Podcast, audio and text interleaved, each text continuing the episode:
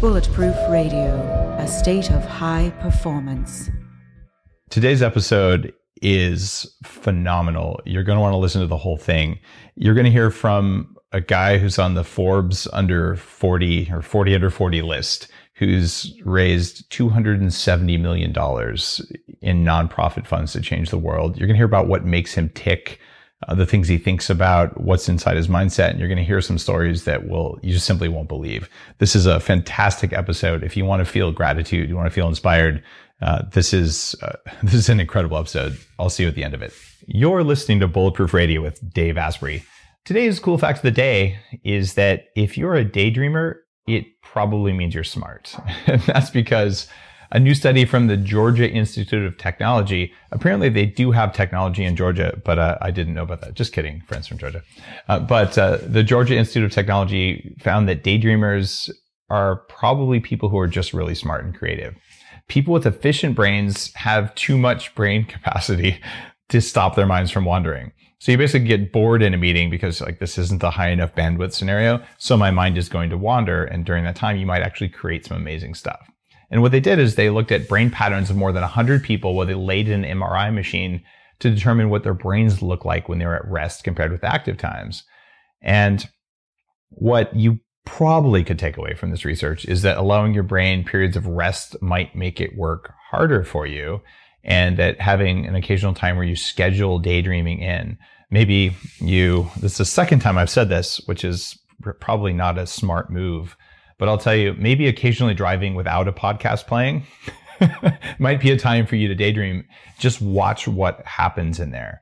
Uh, but if you fill every waking moment of your consciousness with information coming in versus paying attention to the information coming out, you're probably missing out on something. A little bit of daydreaming is a good deal, and probably more so if you're 10 years old. Uh, before we get into today's show, I've got to tell you about the bulletproof ice cream recipe called Get Some Ice Cream. And this is something that's in the Bulletproof Diet. It's in Bulletproof, the cookbook, and it's on the Bulletproof website uh, at bulletproof.com. And what you do is you use brain octane or XCT oil and uh, and whatever kind of flavorings you like. I prefer to use the bulletproof uh, chocolate powder. And this is something I feed my kids for breakfast. what uh, what this came about from was because in the early days of Bulletproof, I was actually working on restoring my wife's fertility. She was infertile. Now she's a fertility uh, doctor who does consulting with clients. And we needed a way to get the right kinds of fat into the diet. And I made this ice cream full of egg yolks and all the good stuff. And what ended up happening is you eat the ice cream, and then an hour later, you get this overwhelming desire to go to the bedroom. And that's because when your body gets a signal that says everything I need to make a healthy baby is present, let's go try to make a healthy baby. You might think I'm kidding. I'm not. this ice cream is is a repeated winner for, for that perspective. It works better than vodka. And you've got to have brain octane or XCT, grass-fed butter, and some coconut oil uh, potentially, and some eggs. And there's the whole recipe on the website. But if you make this even one time, it's the creamiest, most delicious dessert you've ever had. And when you do that, and you put it uh, and you, you put it in the freezer, you literally can have it for breakfast if you're in a hurry and you don't want to have bulletproof coffee. And in a pinch, that's what my kids eat for breakfast. And they go to school and say, Daddy gave us ice cream for breakfast. And the teachers think I'm a bad dad. Little do they know. All right. Let's get into today's episode. Today's guest is Scott Harrison. Uh, who runs Charity Water. What he's done is he's created a nonprofit that raised over a quarter billion dollars to build wells and fund clean water projects. Scott hit the Forbes 40 under 40. Uh, we had been circling each other's networks for a long time, and I met him at Founders Forum in London a while back.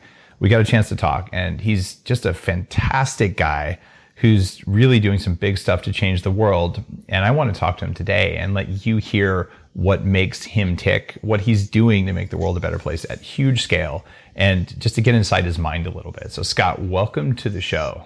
Thanks for having me. It's great to be on. So, with that intro, are you intimidated? We're, we're gonna, you know, psychoanalyze you on the show. Can't wait. let's let's start. A lot of people have heard of Charity Water because it, you've actually, if, if, people are at all involved in the giving and, and the gratitude and, and just just that, that whole nonprofit sector, you've made huge waves. So I did their waves water. That that was. I, I like it. You didn't laugh. No, I like it. I'm just kidding. Wait, wait until we get into the well puns. It, it, there we go. It actually wasn't that funny, and and longtime listeners know that actually I'm not that funny. No, I'm just kidding. But uh, I, I do want to understand what made you decide that of all the things you could have done with your life. I mean, you know a lot of really interesting people, and there's all kinds of you know big things you could have done. What made you choose to do a charity around water? I think I have to start at the beginning uh, for for some context. Um, I mean, in in some ways, I took uh, one of the most unlikely paths uh, into the nonprofit world uh, exactly. by by way of nightclubs and drugs. That's why you're so fascinating. so you know, I guess for all all that to make sense, um, you know, a little bit about childhood. I was born in a in a middle class family in Philadelphia. My dad was a business guy, um, worked at a small company. My mom was a writer, and they had me. And then when I was four, we moved to get closer to my father's uh, job, so uh, lessen his commute. And we moved into a house that had a carbon monoxide gas leak. Now, this is many years ago before they had invented the carbon monoxide detector. So none of us knew it. And we were all just slowly dying in this energy efficient house that was um, leaking these you know, invisible fumes. And uh, one day, uh, New Year's Day, actually, my mom walked across the bedroom and collapsed unconscious uh, on the floor. And it took us a while and a bunch of tests, but they they finally found these massive amounts of carbon monoxide in her bloodstream, so much so that you know she she very easily could have died. And what did die that day was her immune system. So she was irreparably kind of unable to ever function again in the world as a, as a normal person. And from that point on, everything made her sick. Normal things like um, the ink from books, uh, car fumes, uh, the radio. She was uh, allergic to electromagnetic radiation. Um, my dad and I, you know, had had some symptoms, but we bounced back because we were really only in the house at night. And this just became a, a huge family tragedy. Family planning stopped. Uh, I move into a caregiver role. So I, I grow up um, taking care of mom, doing the cooking, doing the cleaning, uh, helping her kind of live a life in a bubble, really, a, a life in containment, uh, in avoidance of all the things that might make her sick. So, my parents had a very deep uh, and authentic Christian faith. They decided not to sue the gas company for millions of dollars. Uh, they probably could have won it very easily, and just didn't want to become bitter. Yeah, so I was that good Christian kid playing piano uh, in church, playing by all the rules. I didn't smoke, I didn't drink, uh, I, I didn't swear any of that. And then 18 happened and life radically changed and I moved to New York City and I, I wanted, uh, I wanted to look out for, for me. You know, I had been serving my whole life. I had been playing by the rules. Now it was my time to explore maybe what the opposite of compliance would look like. and I, I, joined a band and I grew my hair down to my shoulders, which was an awful idea. I dyed it blonde, even a worse idea. Uh, but but I, I, learned after our band immediately broke up uh, that there was this extraordinary job where you could get paid to drink for free. You would you would basically drink for a living and it was called a nightclub promoter. And if you could get the right people inside the right clubs, you could charge them astronomic amounts for for booze. So people would pay twenty dollars for a, a, cocktail, you know, a thousand dollars for a bottle of champagne that that only cost fifty or sixty dollars. Uh, and, and I stumbled into this business at 18, 19, and just just loved it. And over the next decade, kind of lost my way um, working at 40 different clubs in New York City, climbing up the social ladder, um, better clubs, uh, prettier girls, you know, higher rings at the end of the night uh, in sales. And at 28, I'd picked up all of the vices that, you know, I'd sworn as a child I would never uh, fall into. And I'd smoked two packs of cigarettes for 10 years. I had a serious cocaine, ecstasy, MDMA problem. Wow. Uh, I was a heavy drinker, uh, heavy gambler. I was into pornography, into strip clubs, just really dark, dark life. Pretty much anything short of heroin at this point. And I was in Punta del Este, Uruguay, which is a party town. And I, I was with all of the right people and uh, I had been chasing the things I thought would make me happy. Um, and I got most of them. My girlfriend was on the cover of uh, Vogue magazine, and I, I drove a BMW, and I had a nice Rolex watch, and I had a grand piano in my New York City apartment, and I was just totally miserable. Dave, I mean, it's it's hard to. I get it, it. It's it's like that game of musical chairs where the music just stopped and, and I didn't have a seat, and uh, I, I, just kind of realized there'd never be enough. In the, the the pursuit of more, there'd never be enough girls. There'd never be enough money. There'd never be a nice enough apartment. Someone would always have more. And you know, I, I, it's almost like the veil was lifted on this trip because we were in a beautiful setting, surrounded by debauchery. And I saw that so many of my clients who were, you know, spending this money at our clubs, yeah, they were dating girls younger than their daughters you know, they torched their marriages. Many of their daughters didn't speak to them. And there was just wreckage everywhere. And, and the legacy that I was leaving was not even a meaningless legacy, a destructive legacy. You know, I might be able to get 10 million people wasted over the course of my life. You know, wow. did I want that on my tombstone? You know, here lies a man who has ruined lives and gotten 10 million people drunk and high. So I, I had a pretty radical um, conversion you know I, I, try to find my way back to uh, to faith in a different way as an adult. You know it wasn't forced down my my throat and um, just kind of a general christian faith. I, I, I became interested in, in serving the poor and what would it look like to lead a life of integrity or of generosity or of compassion?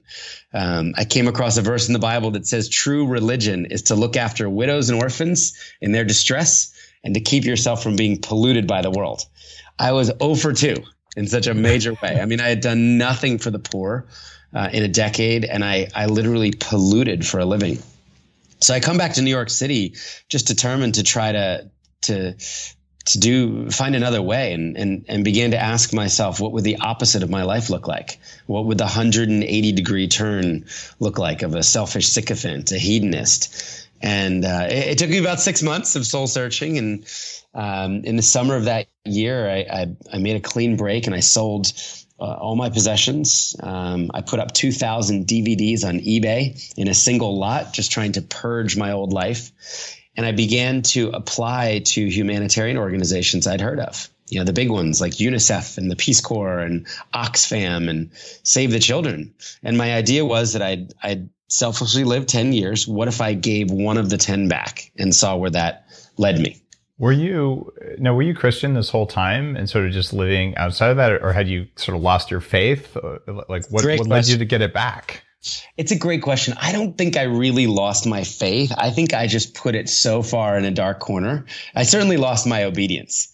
You know, uh, so I, I don't think I would have fully rejected everything. This was just you know, the rules weren't fun. You know, the rules were there to rain on my parade, and it was fun to sleep around. It was fun to go out and get wasted. It was fun to um, to get high, and so I think the guilt just began to wane over a decade.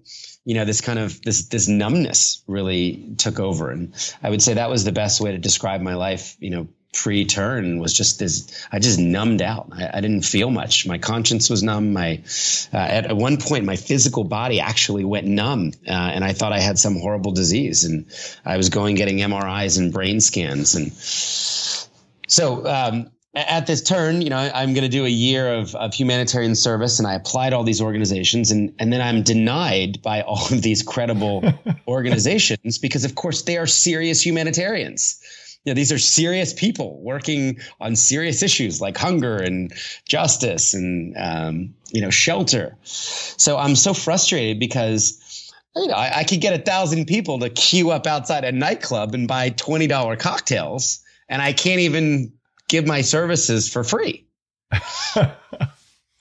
So one organization finally, and I've left. I don't. I don't have a place in New York City anymore. Uh, I went to Europe and was just crashing with a friend, kind of waiting to see what was next. So, um, finally, one organization uh, says, "Hey Scott, if you are willing to pay us five hundred dollars a month, and go live in post-war Liberia, West Africa." Now, this is a country I had never heard of in my entire life before. um, I, people don't believe this, but I, I really thought Africa was a country, not made up of forty some. And I was as ignorant as it as it came uh, when it came to international affairs. And uh, I'm like, this is perfect. I have to pay five hundred dollars a month for the pleasure of volunteering, and I'm actually going to be sent to the poorest country in the world. Uh, Liberia at that time had just finished a 14 year civil war, a brutal war that um, that, that, decimated the country. And um, I had dusted off a, a degree I'd gotten in photojournalism in communications at NYU. So I just gone to school part time because um, my dad had saved up and I was an only child, and I felt like the least I could do would would be to mail in a degree. So I kind of graduated with you know C minuses, but did get the degree, and. Uh, that was the role that I took on this mission was I would be the storyteller. I would be the the the writer and the photographer. And the cool thing is I had a built-in audience. So I was taking 15,000 emails with me on my club list back when email open rates were 98 or 99%. so I, I, I don't remember what it was at the time, but I think I had a bigger email list than Mercy Ships, this group that I'd be joining after 20 some years. Wow. So you could reach out. And a lot of these were people who were influencers, right? Absolutely. I mean, people who were spending, you know, $10,000 in a nightclub. Okay. So you you came out and you decided you go tell this story, and I'm sure that was really engaging because like you don't normally get emails like that. So yeah, you're, it, telling was a powerful extreme. story. It was extreme. I mean, I remember some of the responses. Uh, I'm writing a book at the moment, so I went through this folder of people that were like, "Wait a minute, three weeks ago you invited me to the Prada party." At like the flagship store, and now you just sent me a picture of tumors and leprosy, and like, what is going on? Um, you know, I was thrown into extreme poverty. I had never experienced it. so setting foot in Africa for the first time. Um, I'm the mission I was joining was a uh, a group of surgeons that operated on a hospital ship, a massive 522 foot hospital ship, uh, and it was an old cruise liner, a Venetian cruise liner that had been gutted and turned into a a 42 bed state of the art hospital. And it was a very simple idea bring the best doctors in the world on their vacation time to people who couldn't afford access to medical care and do it on a giant ship that would sail up and down the coast of Africa. So my job was going to be to document all of this life changing work um, so that the organization could raise more awareness and, and raise more want- money. So, um, yeah, it was so extreme. I mean, I, Liberia, when I set foot on land, has no electricity anywhere in the country. There's no running water. There's no sewage system and there's no mail system. It's just been completely broken. There was one doctor for every 50,000 citizens. So I think our numbers in America are one for every 180 Americans. There's a doctor. I'm not sure what it is in Canada, but it's it's very similar. So you know you, you if you got sick, you're just completely out of luck. There were three surgeons in a country of a few million people and no actual hospital where they could operate. So that's what we were there to do. So um, my third day actually in West Africa, uh, the government had given us a football stadium, and I'm jumping into Land Rovers at five in the morning in my hospital scrubs, and I've got my cameras, and I'm so excited to see the people that have come out of the bush to meet our doctors. And I know that we have 1,500 surgery slots available over this period of time, uh, a period of months and I turn the corner in the convoy, and there are 5,000 plus people standing outside the stadium. And that was really my first, oh crap, I am in over my head moment. Um, I, I, realized that we're going to send 3,000 people who'd come with hope. We're just going to send them home. We don't have enough doctors. We don't have enough uh, surgery slots. And uh, I remember just weeping that day, realizing uh, later that some of these people had come. I mean, after talking to them, some of them had walked for months. Some of them had come from neighboring countries with wow. their children, just in the hopes of seeing a doctor. So these are the stories that I was telling. Uh, I was sending back to my club list, and you know, some people said unsubscribe. now. I didn't sign up for this. And other people would write me and say, How do I give money? How do I volunteer like you? How do I be a part? You've opened my eyes. I had no idea that this suffering was out there and that these these stories could have happy endings. You know, these doctors are heroes. They could be in the Maldives with their family. And instead they're taking their three weeks of vacation and they're operating for free every day uh, on people who who can't afford it. So you know, I guess um, th- that fast forward now two years. So I, I wound up spending about two years with Mercy Ships. Um, the year turned into another year. And of all of the things I'd seen, and I'd spent time in leprosy colonies, uh, I, I went deep into the countryside. as I got off the ship, as I got into the rural areas, I saw the water that people were drinking. And I watched human beings drink from swamps and from ponds and from rivers. And I watched humans drink brown, viscous water that I wouldn't give my dog. I would never give it to an animal, let alone a human. And I, I just started putting this together. You know, lots and lots of people are sick and 50% of the country is drinking contaminated water. So I start telling the doctors what I'm seeing. I'm sharing the photos of children drinking from swamps back on the ship. And I'm being encouraged by these doctors. Yeah. Why don't you go work on that problem? You know, we're here doing our surgery, you know, but there are, at the time there are a billion people in the world without clean water. So I was really encouraged by them to go and learn more about water, um, explore this issue, and maybe give you know my time and my talent and my energy to maybe this bigger health problem, the question behind the question, the source of so much of this suffering and disease. So at the end of two years, you know, I come back to New York City, you know, completely changed. I should I should mention that I quit all the vices just in one fell swoop. Um, I went out with a massive bang the night before I walked up the gangway of the ship. I got completely hammered. Probably drank eight or nine beers. I smoked three packs of cigarettes. I, I just uh, I just kind of knew that yeah, I would have to shed the old life in order to step into the new one. Wow. Uh, and you know that's been true. 12 years later, I've never smoked again. I've never looked at pornography.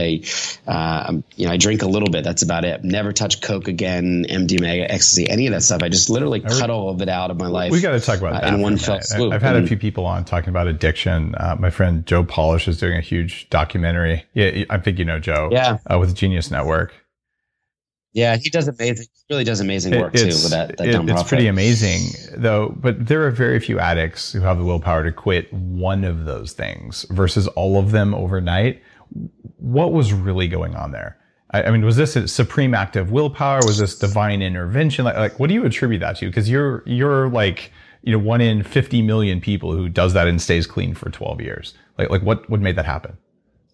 Yeah, I'd say a couple things. I mean, first, I'd say uh, most of us in nightclubs, uh, at least most of my peers, were mm-hmm. never really addicted to the drugs. Okay. Um, we did it out of boredom, you know. So I would do coke for two or three years, get bored with that. Do ecstasy for a couple years, get bored with that. Do MDMA or Special K, smoke weed for a few years. There was just this kind of we can't show up sober because it's so boring it's so you know having these conversations shouting over the dj playing the same songs so that, night in and night out um, so that was really our way of dealing with the the job in a, a way cigarettes wow. i was completely addicted there's a rat addict study where they found that, that rats will stay addicted if they're in a boring environment you get them out of a boring environment with social support and toys and all of a sudden they just mm-hmm. naturally mm-hmm. wean themselves so, so you were no longer bored because you had a mission and that helped you because you weren't you weren't addicted at the level of some addicts. It was a boredom play, not a I'm hiding old trauma play. Okay. That's true. There was a spiritual piece. I mean, I was down on my knees praying that uh, you know that I would be able to do it, that I would be able to to shed these addictions and kind of step into this new um, this new life. You know, a life of purity and integrity, and um, a life that didn't have you know a pornography addiction or a gambling problem or you know stealing off to smoke a bunch of cigarettes you know by the dock with the engineers on the ship. So I think it was a lot of things going on. Um, I would probably give willpower, you know, the least of it. Um, new environment, surrounded by people on a mission to transform lives, to use their time and their talent in the selfless service of others. Um, and they were all living clean because that was those were the rules. I mean, we're on a hospital ship, right? It's not the most conducive like smoking environment. Um, you know, we're surrounded by by medical professionals bringing health and healing to people. So you know, it's not like a nightclub at four in the morning, you know, where the lights are flashing and the, the bass is booming. So I think the environment really helped, but it, has been surprise. It was surprisingly easy, Dave, to just wow. kind of walk away from that. Um, you know, I've never, you know, I've never wanted to take a drag, and I'm, I'm a little, I'm actually a little jealous because my wife every like four or five months will have a cigarette after that perfect night and the great bottle of wine, and uh, you know, I'm like, oh, I made the promise, but you know, I, I just uh, so you, it passes it about a high integrity guy, and and so you just don't do it because it's not what you do. I, I, much respect for that.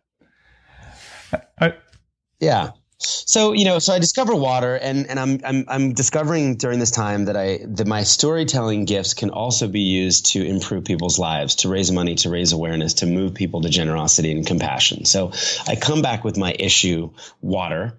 Um, at the time, the largest water charity in, in our country, in America, was a $15 million a year organization. So a tiny, tiny organization. And as I started talking to my friends back in New York about the water crisis, yeah, yeah there's no awareness of this. They're like, what are you talking about? right? America has 100% water coverage. Now, recently, there's been a couple things like Flint and um, even Puerto Rico now, where you know where people are starting to think of water. But you know, this is 10 years ago. There was zero awareness or care given uh, about the global water crisis. So I have my issue, and um, one of the problems was at this time I'm completely broke because nightclub promoters are not good at saving money. We are fantastic spenders. Uh, I'd given Mercy Ships and the people that I'd met on that two year journey all of the money that I had. And I come back and I'm sleeping uh, in a spare room of my old nightclub uh, promoter's loft. And then uh, actually sleeping on the closet floor uh, of the place. And uh, he takes me in and says, "Look, you can start your charity if you want on my living room, you know, on the kitchen table if you want." And and I'm running around telling people what I've seen, saying I want to solve the water crisis. I want to see an end to to a day when human beings, just because where they're born, you know, have to drink water that could kill them. Um, but I realize because of the people that I knew, there was a huge disenchantment with charity. There was a huge cynicism and a huge um, skepticism when it came to charity. So if I was actually going to get people to care about this issue about the global water crisis, I would need a completely new kind of charity to even get them uh, to consider giving. And I realized that almost all of the problems people had uh, was around money uh, you would hear things like the black hole. Charities are black holes. I don't know where my money goes. I don't know how much will actually reach the people in need. Um, you know, and oh, I bet the CEO is paying himself five million dollars and uh, you know living in a in a house that's really nice. It was just all of this skepticism. Uh, I remember at the time coming across a, a USA Today study that found 42 percent of Americans distrust charities. So I imagine that almost half the country cynical about the the system. So I had a, a couple ideas where I thought um, I could kind of use the lack of institutional knowledge. Uh, I was I was literally coming at this as a nightclub promoter turned photojournalist. So I just didn't have any of the trappings of how a charity should run or behave.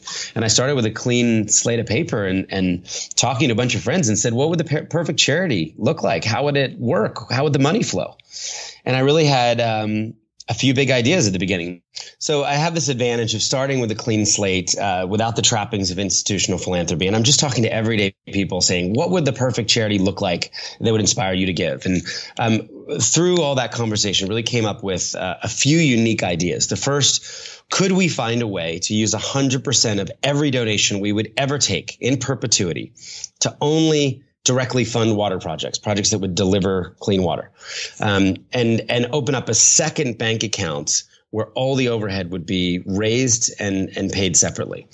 Um, people said that's crazy. Like you're living on a freaking closet floor, bro. Like how are you going to come up with a uh, you know a model where all the money you raise you can't even use to pay salaries or an office? Um, I actually didn't know how any of that would work at the time, but I thought what a powerful idea. If you could take the number one objection people have about giving to charity and you could take it off the table forever. How much of my money? A hundred percent. And then the second idea was I just thought charities did a pretty lousy job connecting people to the impact. Like, what did the money actually do now? And in our case, we would be funding a variety of water projects, uh, things that actually existed, water systems that could be photographed, that could be geolocated. And I'd met the founder of Google Earth at a, at a conference and realized that he was building a place Google Earth and Google Maps where we could put every water point we would ever fund in perpetuity for the public to see. So we could make this hyper transparent bet. And, you know, if Dave writes a check to fund a well, uh, I could promise that 100% of the money goes directly to fund that well and send you completion photos and a satellite image of the well, and you could actually go and see it someday. So that was the second idea was proof. Could we just prove where the money went? And then the third thing is I wanted to build a beautiful brand. And as I looked at the the charity space, charity brands were anemic oh, yeah. at best. Um, they peddled shame and guilt to get people to give and to respond. Um, and and the brands that I loved and was inspired by did the exact opposite. You know, Nike. Uh, Nike doesn't tell you you're fat, ugly, and lazy. Turn off the TV and go run a marathon. You know, Nike says, "Hey, there's greatness within you, right? We believe in you. You, you don't have arms, you can still win the shot put competition. You don't have a leg, you can run a marathon. You know, they, they this idea of of calling forth kind of the encouragement in people. You know, Apple the same thing. Everybody remembers the Think Different campaign. You know, everybody else was marketing 286p, you know, processor speeds and so, so I thought um, we could kind of. I wanted to build the Apple or the Nike or the Virgin of charities, and I didn't think you needed a lot of money to build a brand. You needed good taste. You needed to frame it in inspiration and opportunity. You needed to invite people to be a part of something amazing, something creative, something inspiring, and they might come along um, rather than the, the shame and guilt. I'd come across a quote by Nick Kristof in the New York Times who said that uh, toothpaste, he believes, was peddled with far more sophistication than all of the world's life saving causes. That is so true. So why is that I love possible? that you said that. Yeah and so sad, right, Dave? Like, you know, uh, junk foods companies can spend hundreds of millions of dollars marketing stuff to us that kills us. And, you know, the, these charities doing these life saving work, going into places nowhere else wants to go. You know, they had bad websites. They had animated GIFs at the time. I mean, come on, we have all recently gone to make a donation and seen the worst checkout flow we've ever seen, right? I mean, they literally show the entire form, which is scrolling down three pages and people just walk away. So I just thought we could do a lot of that differently. I thought we give away 100% of the money, prove where the money goes, build a beautiful brand. And then the most important thing was to use local partners to actually get the work done. So we wouldn't send people that look like me over to Africa or India or Southeast Asia or Central America. We would raise the awareness and the money. We would win back a disenchanted public's trust.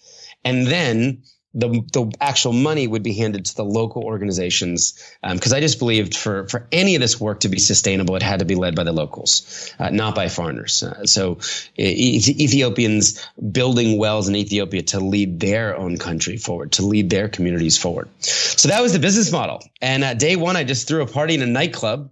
And I asked everybody to come. I gave them open bar, and I asked them on the way in to please donate twenty dollars uh, it was my 31st birthday party and we raised $15,000. And this time, instead of putting 15 grand in my pocket, we took every single penny to a refugee camp in northern Uganda.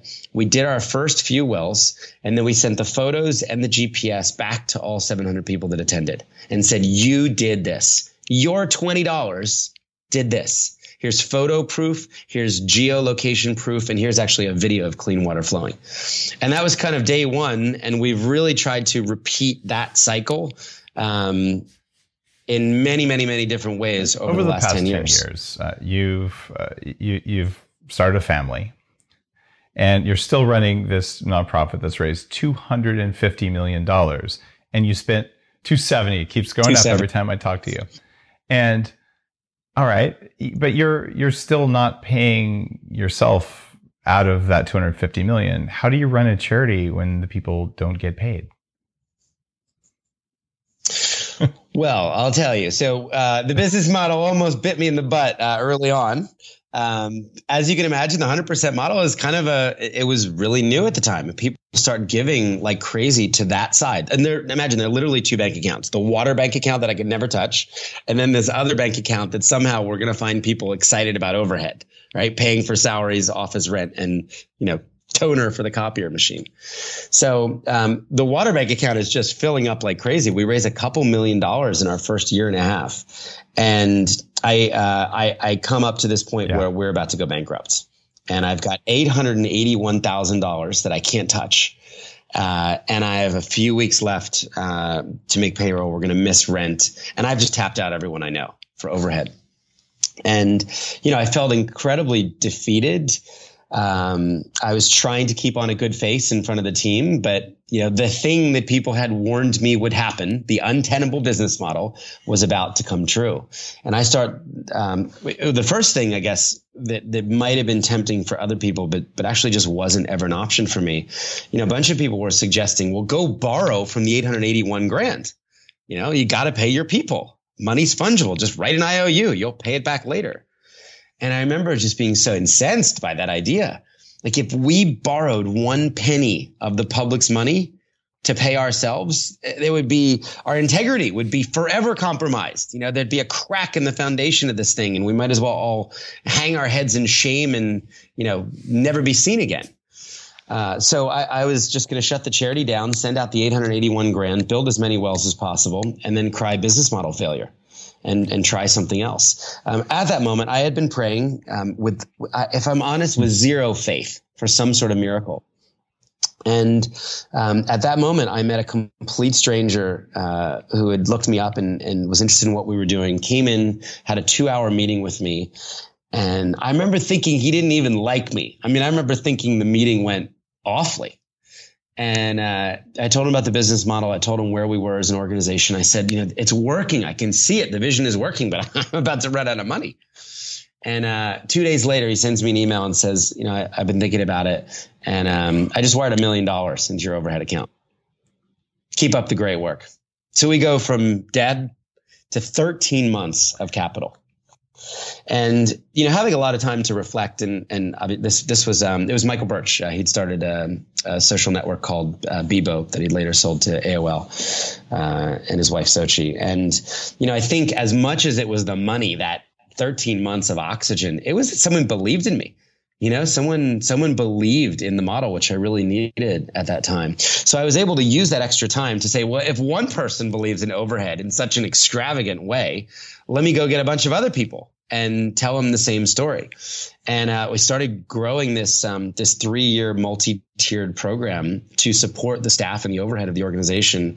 Um, and people like Jack Dorsey started joining, and people like Sean Parker and Daniel Ek and Jony Ive at Apple and Angela Ahrendts and uh, Depeche Mode and Ed Norton and football players and like this unbelievable group of venture capitalists and tech entrepreneurs said, "We're building businesses too. We get it."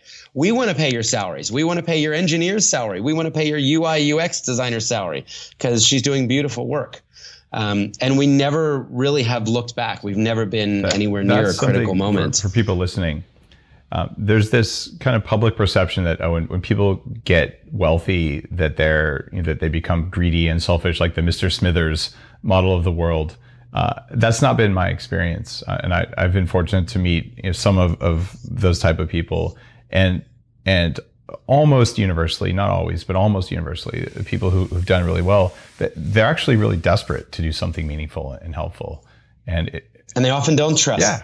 They often don't trust or know who to trust. Yeah, and, and the guys who've operated and built companies understand what overhead means. Like it, it is the lifeblood of a company. So it, it's uh, it's awesome that that you were able to raise funds from people who understood. Okay, this is charitable giving. It's just charitable giving to make the wheels turn and you can fund a well. You can fund the guys who did the project management for the well, uh, and they're both equally cool. So, so you did find yeah. the, the good people out there who saw the problem and wanted to help, probably because you were good at explaining the problem and I'd say it's about 50% of my time today. So this is an ongoing, um, I wouldn't say a challenge, um, but it's, it's kind of an amazing thing, right? Stewarding those 126 relationships um, so that they continue to give as we grow uh, and increase their giving and then bringing new great people into that community. Um, so, you know, recently the president of Tesla just joined the well, um, very generous guy. And, um, you know, we're getting thought capital from these people. We're getting, you know, they're introducing us to their friends. Many of them are hosting dinners. Um, it's an amazing group of people. So it's really a joy to work on on that program and that group. Those 126 families now have made it possible for over a million people to get a pure experience. So um, one one other thing that people don't even they think is just completely crazy. But I said, well, if we're going to say 100 percent, this is 10 years ago, then we're going to have to pay back credit card fees too. Because if you go online right now, Dave, and make a hundred dollar mm-hmm. donation on your Amex, I don't get a hundred bucks. I get ninety seven and change. Right. So we actually have been paying back credit card fees, which was a great idea 10 years ago. Now it's hundreds of thousands of dollars. But we really mean it. We really, really mean it that um, 100% goes straight to the field and, and then we track and prove it. So, So, do you take you um, take Bitcoin? uh, we have actually. Cool. We have. Lower transaction fees there, even if it takes a while. Yeah. No, uh, that, that's a, a profoundly amazing story. So you you just kind of went out there, completely changed your life, and changed the lives of, of millions of other people. Um, but uh, you and I have had a chance to chat offline, and you, you you told me it was okay for me to go here. Yeah. One of the things that that I learned in the course of of just my life is this idea of you put the oxygen mask on first. Something we talked about at the Bulletproof conference this year a lot. Uh, where if you're not uh, if you're not keeping the home fires lit, you're not doing the things that that give you energy, which clearly serving others gives you energy in, in a in a very obvious way. Um, but there's also, you know, your your dad, your kids have to go to school. Uh, you you've you probably have a mortgage and house payments and stuff like that, and you don't. I'm in New York City, bro. We don't own but, but like, but nonprofit people don't. it- that's a fair point. Uh, almost no one does these days. It seems like not in New York uh, or any of the big cities.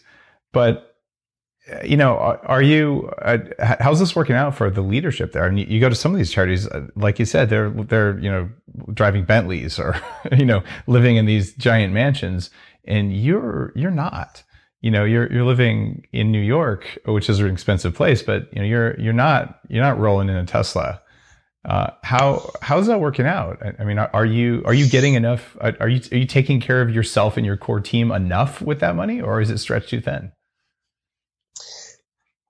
Gosh, there's a lot I could say about that. Um, you know, so we're there are benchmarks, right, of where we all should be paid. Yep. Um, I am purposefully paid um, under that benchmark, and that's really a that's a thing we've talked about. Yeah.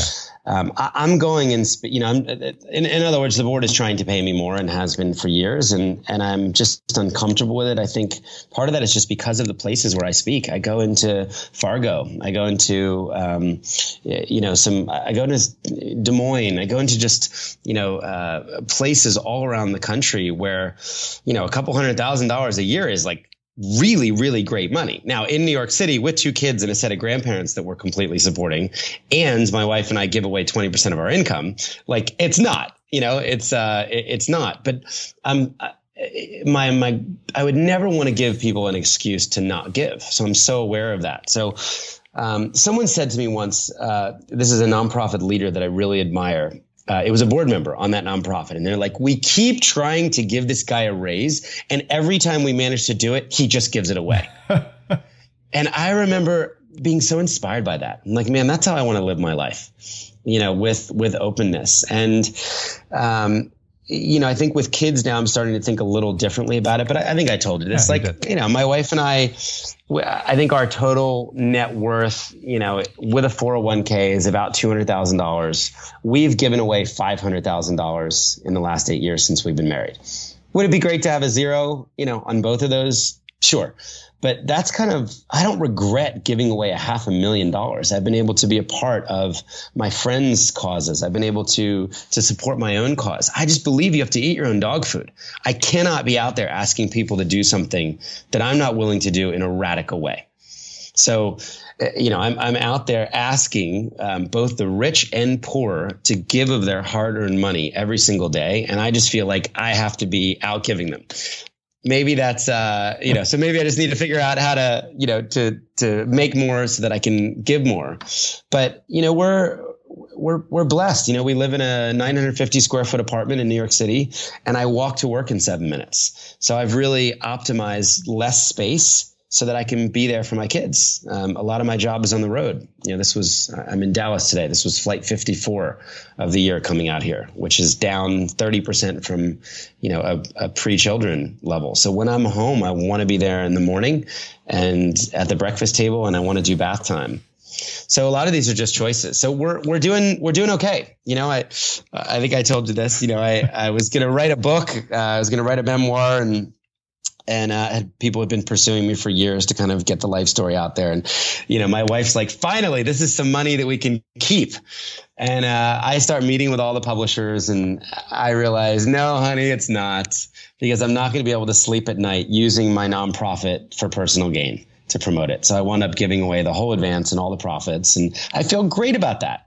You know, now I'm a massive donor. I'm going to be a seven figure donor to the organization that I started um, which is really exciting to me. I don't kind of begrudge that. I don't want that back. Um, and I just have an abundance mentality, I think. And um, I don't know. Does it create marital stress for you? We just live so simply. I mean, the nice thing about living in 950 square feet is you're done buying furniture like on day one. you know, fair point. You got we got two beds, two beds for the kids, a big bed for us, a couch, and a kitchen table, and you're done. nice. So she, she's on board with. I, uh, like when you, she's on board. So we worked together for nine years. Okay. So I, I, I, forgot to tell you that story. She was, um, she was the second person that joined me. She was employee number two at the organization, and um, and our creative director, our graphic designer turned creative director. So this was really a decade of work together. Um, she was there when we almost went bankrupt. You know, she was there for the ups and the downs and um, all the stories along the way. She's I've been to Ethiopia 30 times now. Um, she's probably been on 13 or 14 of those trips with me. So yeah, I mean, I, I think I think we'd love to have more money to give away, to be honest. sure, we're giving our time. Sure, I'm raising money, but you know, it's one thing to have a social entrepreneur in my office and give him an hour of advice. It'd be another to send him away with a fifty thousand dollar check. It, um, that that's what I'd love to do. I, I hear you. Just uh, just make sure that you're not uh, that, that you're not giving away so much uh, that you're worried about your kids because because that that's what can take you out of the flow state, right? Like, like there, there's a fine line. It sounds like you're surfing it really well, but I I support your yeah. board in saying you should get a little raise. And, and you should have a, you should have a, a feeling of, of safety and security there, and, and you probably have that anyway because you know the the universe provides when you when you're doing good stuff. Yeah, and does. and and my parents are helping out with free school at the moment. And and we're kind of happy to let them do that. You know i'm an only child. Um, they lived a very modest um, lifestyle their their entire life. And they're happy to pay for for preschool um, awesome. for one, maybe two. I don't know. so we just, yeah, we're, we're okay. Awesome. Um, it's funny. A lot of people are, are, are always worried about me. I'm like, do you understand where, like, I just lived in a village where people are walking eight hours a day for, you know, for dirty water, living on 50 cents a day, yeah. you know, without roofs in their head. Like, I'm okay. Don't worry about it, us. You know, we're, we're really, you know, we're, we're, we're, we're trying to, um, you know, I, I just want to be a, I, I think I get it. Like you want us just to be healthy bridges where we can bring our full selves to the work yes. and, um, and, and bridge that gap and, and help some of the poorest people in the world, you know, thrive and, and live better lives. So I, I, appreciate where it's coming from a lot, really. There's, there's something profound that happens when you go to a, a really poor place. I, uh, I remember going to Cambodia, which had recently finished mm-hmm. a civil war and, and you see just this extreme poverty and it's, it does reset it resets a lot of, of, your view of the world. And for people listening who haven't had a chance to travel, the good news about traveling to parts of the world like that is that it is dirt cheap. uh, yeah. The other good news is that uh, you'll come back changed. It's it's not possible to see that and be like, oh wait, you know, I, am not feeling gratitude today. like, trust me, when you see how some people live, you can be grateful for anything you have, no matter no matter how uncomfortable you think it is. All right, so so there's that piece of advice. You know, travel if you can afford to, even to one of these these uh, less traveled places, because you'll you'll learn a lot. But let, us talk about water. I, I, carried when I was in Nepal. I, I carried iodine tablets, and in fact, I, I, just found out I probably had a long-standing case of giardia, which is a real common waterborne illness. Yeah. I picked up another actually life-threatening parasite, uh, probably from someone who lived in one of these countries and had come to the U.S. and was working in a kitchen. Uh, and for about four months of my life, it was it was hell. Like my my gut didn't work, my brain didn't work, uh, and it, it was a kind of amoeba that drills through your gut lining, moves into your brain, and kills you.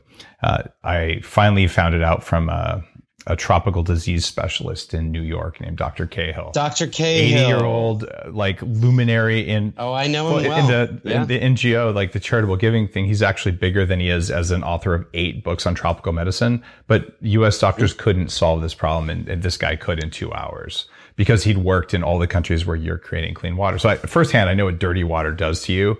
And good God, nobody wants that. Like it, it is a burden on your soul to have stuff growing in there that shouldn't be. Uh, so what do you? I mean, what are you doing? Tell me more about the water side of things. Yeah, I mean that's that's amazing that you have a personal uh, experience and connection. I mean, I think it's so foreign to, you know, most people who are probably listening. Like, what do you mean? Water comes out of taps. You know, maybe I take showers that are too long.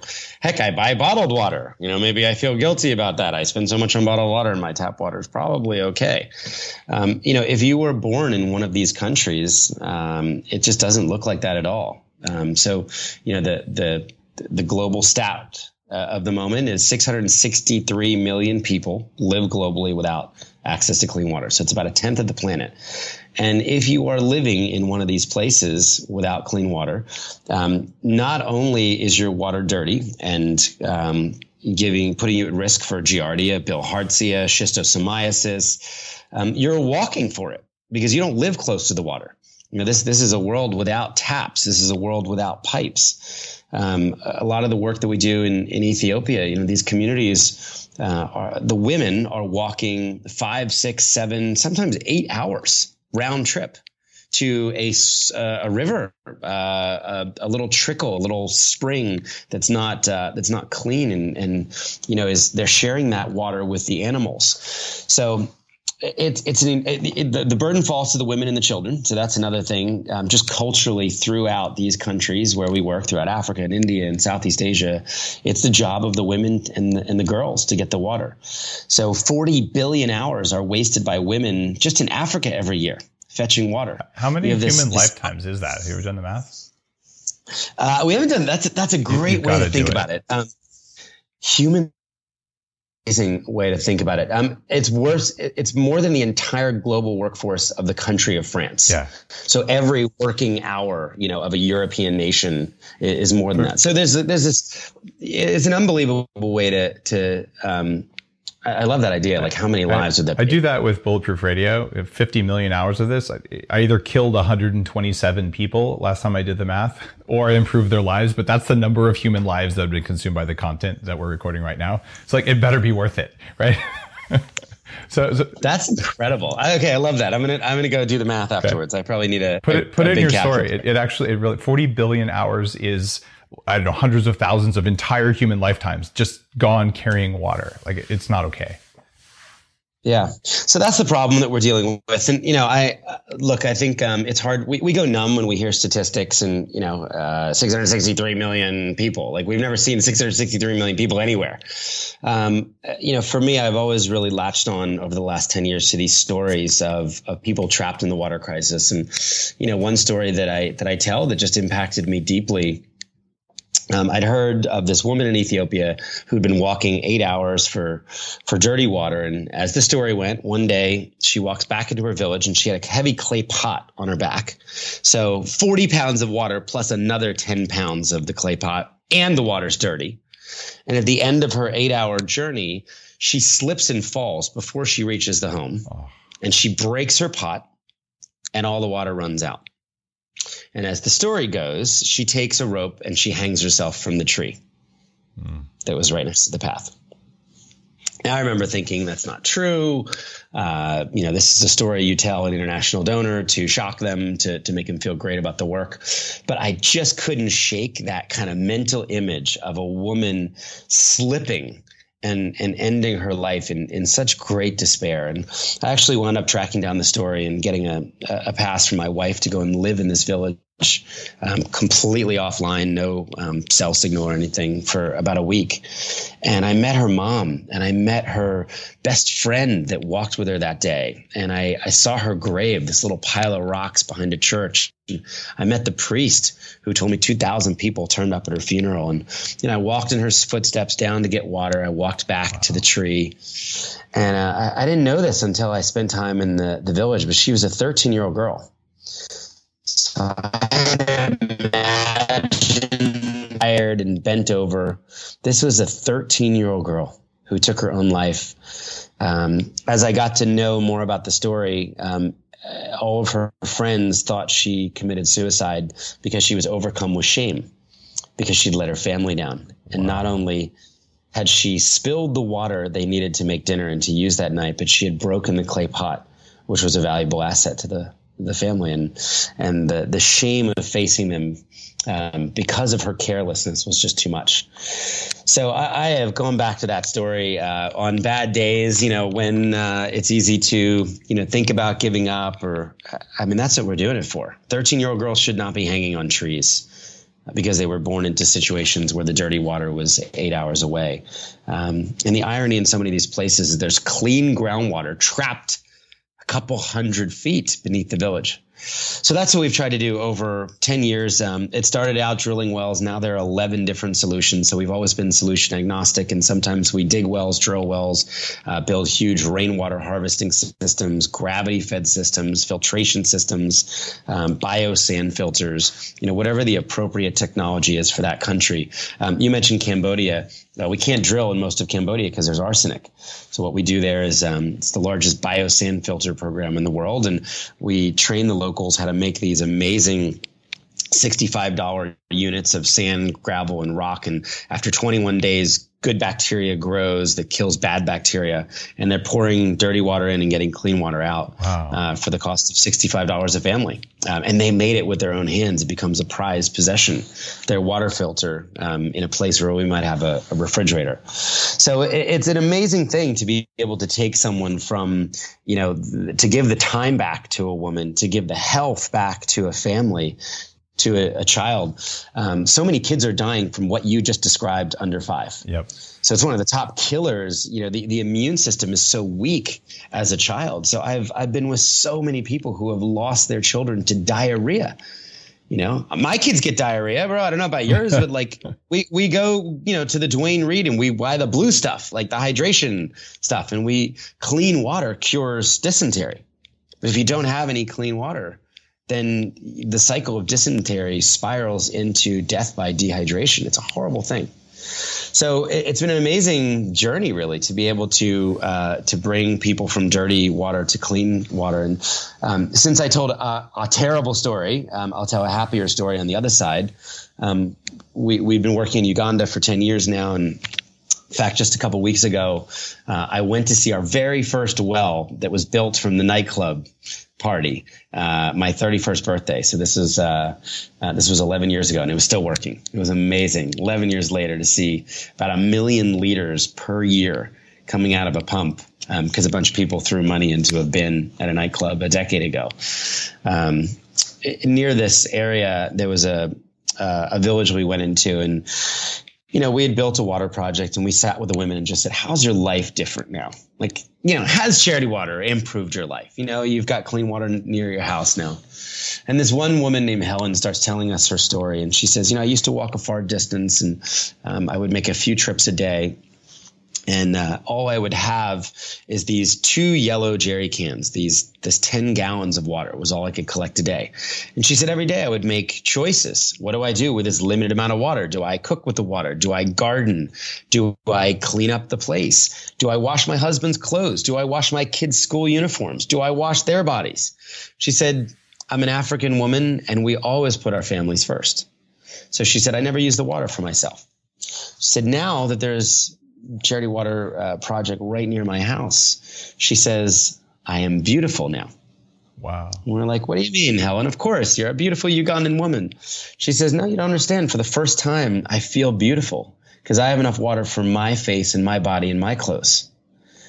And I mean, that blew me away. You know, I'm typically on stage talking about health impacts of water and economic impacts of water and time saved and educate, all this stuff like this the, the simple idea that just increasing the quantity of water was able to restore dignity to a beautiful 60 some year old Ugandan woman um, who should have had that her entire life and had to wait 65 years um, for someone to come in and, and, and care enough about her to provide that solution. So um, th- we kind of hold these two things in tension. There's deep suffering and horrible stories of, of death and um, despair. And then you have these wonderful stories as people uh, are able to flourish and thrive uh, when clean water is brought into their community. Man, that, that's, that's some profound work that you're doing. And, and I applaud you for just thinking about the system of this rather than going at it from a you know hospitalship perspective, which is in, in and of itself an amazing gift and endeavor. Uh, but going to back to root causes, and yeah, if we don't have basic water uh, sanitation, uh, the the spread of disease it's just about unchecked. And a lot of people listening probably don't know, but you must about like the very first studies of epidemiology uh, were around what's what's causing these outbreaks in London, and the, one of the first maps ever mm-hmm. done was around. Oh, look, these are the infected wells because the clusters mm-hmm. of outbreaks are around water, and it, it cholera outbreaks in New York City, yeah. Union Square. Yeah, actually, was that New York, not London? Uh, both. Okay. Yeah, we had a we had a cholera outbreak at uh, at Union Square. There was a fountain in Union Square that was contaminated and killed many many people. And, and so it, it, this this I think makes it real for a lot of people who are probably you know you're driving in traffic right now, or you're sitting at work listening to this, or you're exercising, whatever you do when you listen. Uh, but yeah, like, like like more people in the world are affected by this than there are in the United States. Like it, it's that big of a of a thing. Uh, what uh, what can people do? I mean, charitywater.com. Uh, yeah, I mean, I, will tell you, for our 10th anniversary, one, one of the ways that people have been supporting us over the decade is by donating their birthdays. I think we talked about this on the bus. Um, you know, we said years ago, look, people don't need more crap for their birthday. We live in a world of stuff, of materialism, and you know, typically we have our birthday and we we celebrate us. Um, or we are celebrated by our friends and family with things with ties and handbags and wallets and jewelry and gift cards. And we said many years ago, what if we could get people to donate their birthday? To say, don't give me any crap. I'm not going to throw a party. And I'd like to use my birthday in the service of others and involve my friends and my family in that. And this idea just uh, really exploded. Uh, the, the sticky marketing kind of message was ask for your age in dollars. So a 36 year old would ask for $36 from everyone they knew. And uh, early on, this seven year old kid in Austin, Texas said, Well, I'm going to ask everyone I know for $7. And he starts going door to door in Austin, raises $22,000. Right after that, an 89 year old donates her birthday and she says, I've lived an amazing life. I realize my, I have lived double the life expectancy in so many of these places where charity water is working. And if my birthday could provide clean water so people could have more birthdays, then I don't want anything for my 89th. And, uh, you know, the, we thought this was kind of just this beautiful idea that started to spread. And um, in fact, uh, birthdays then led to other fundraising campaigns, and people ran marathons and donated their wedding rings. Uh, boy, I, I, have, I have stories and stories from this amazing community. Um, and that, that community raised over $50 million, uh, helping almost 2 million people get clean water but as we as we came into our 10th year we said this is great and this needs to keep happening. Um, but people only did one birthday for charity water. You know you you, you donate your birthday your people give. The idea was actually sticking. So people the next year would do their birthday for another cause. But we had to keep getting new people every single year um, to to grow the organization. So, at our 10th anniversary, we said, what if we could approach this the way uh, many of the businesses today are, uh, the Netflixes and Spotify's and Dropboxes? What if we could create a community of people who would show up for us month in and month out um, with whatever they could give? Uh, $30 a month to give one person clean water, $300 a month to give 10 people clean water, $10 a month um, for people. And, and could we create a dynamic, generous community of people from all over the world um, who still might do their birthday, but they would actually stick with us? So we launched that. Um, community called the Spring uh, for our 10th anniversary um, uh, and and we we created a, a, short film, which you know if people wanted to see some of the images behind this. Um, it's it, it's probably the most moving piece of content I think we've ever created. It's just charitywater.org/slash the spring film.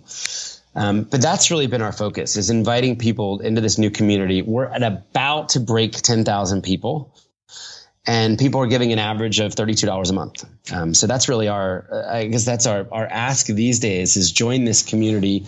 Um, if you can give 30 a month, if you can give 60 a month, if you can give 100 a month, if you can give 10 a month, 100% of the money goes directly to projects. Um, and we're we're really looking for ways to show people where their money is going to inspire them. Um, we actually just sent a team to Cambodia, where a lot nice. of these donations were going, and we made a six part video series of how biosand filters are made and who are the people that are getting our money in Cambodia and then serving their own communities and why are they doing what they do? Why are they not working at a bank?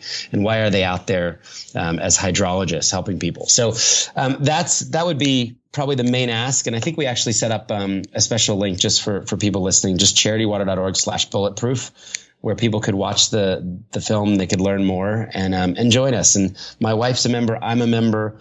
Um, it's uh, think, it's an amazing way to join our community. I think we set up that link just so you can tell whether being on the podcast was effective. Like there's no uh, there's no affiliate or any other weird thing like that going on there. I think that just if you guys are going to go there, go to charitywater.com slash bulletproof so Scott knows the interview was worth his time. Uh, and uh, well, I think I think what we did, yeah, yeah. There's no, yeah. Sh- gosh, there's nothing paid or anything like that. But I think we wanted just to be able to to track, like you know, we know you have an amazing community that cares, and um, it'd be awesome to be able to go back to you and said, look, you know, your community has given a thousand people clean water, two thousand people clean water. So, so um, if you're listening, you listen for a long time. So yeah, we, would love for people to check that out. Awesome, uh, and, and people always know. I always ask you to do something at the end of the show. Usually, it's you know, read this book or you know, go out and do this or whatever. But if you're in a position to support Charity Water, I mean, you just heard the story. Like this is the most legitimate charity I've ever seen. And having spent a quality time with Scott, everything he's saying is real. And uh, so if if you're up for that, go to charitywater.com slash bulletproof. Um, make dot org. Dot oh, sorry, dot org. Charitywater.org slash bulletproof.